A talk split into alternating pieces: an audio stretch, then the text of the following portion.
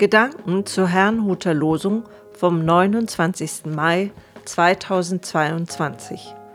Das Losungswort aus 1. Könige 8, Vers 27 lautet: Salomo sprach: Siehe, der Himmel und aller Himmel Himmel können dich nicht fassen. Wie sollte es dann dies Haus tun, das ich gebaut habe? Und der Lehrtext aus 1. Johannes 4, Vers 12 Niemand hat Gott jemals gesehen. Wenn wir uns untereinander lieben, so bleibt Gott in uns, und seine Liebe ist in uns vollkommen. Es spricht Pastor Hans-Peter Mumsen.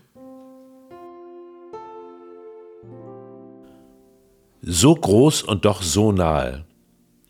Das heutige Losungswort ist eine rhetorische Frage, die sich König Salomo stellte, als der Tempel eingeweiht wurde. Zuvor hatten die Priester die Bundeslade in das Allerheiligste gebracht, den Ort, an dem Gott gegenwärtig war.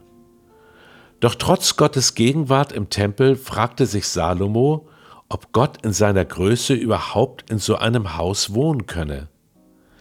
Nicht nur der Tempel, auch etliche Kirchen wurden früher sehr groß gebaut. Für viele spiegelt solch ein erhabener Bau die Erhabenheit Gottes wider. So spricht man heute vom Haus Gottes oder von einem Gotteshaus. Doch die Frage von Salomo ist schon berechtigt.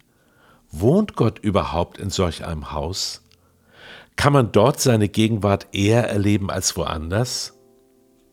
Während es im Alten Testament tatsächlich einen Ort gab, an dem Gott den Menschen nahe sein wollte, nämlich im Tempel, wird im Neuen Testament so etwas überhaupt nicht erwähnt. Vielmehr ist der Tempel Gottes jetzt die Schar der Menschen, die an Jesus Christus glauben.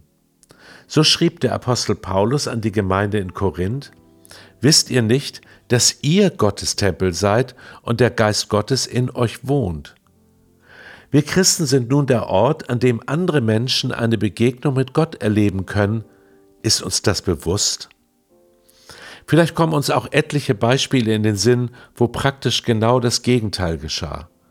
Menschen fühlten sich regelrecht von Christen abgestoßen und konnten Gott nicht in ihnen entdecken. Dieser bitteren Realität widmet sich der Lehrtext. In der Liebe untereinander offenbart sich Gott. Doch ohne diese echte Liebe, die sich selbst zurückstellt, sind wir leider wie ein leerer Brunnen.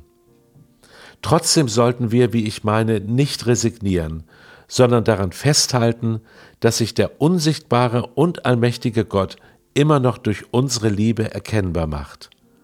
Ich wünsche Ihnen einen gesegneten Sonntag und dass Gottes Liebe in Ihnen und durch Sie wirksam ist.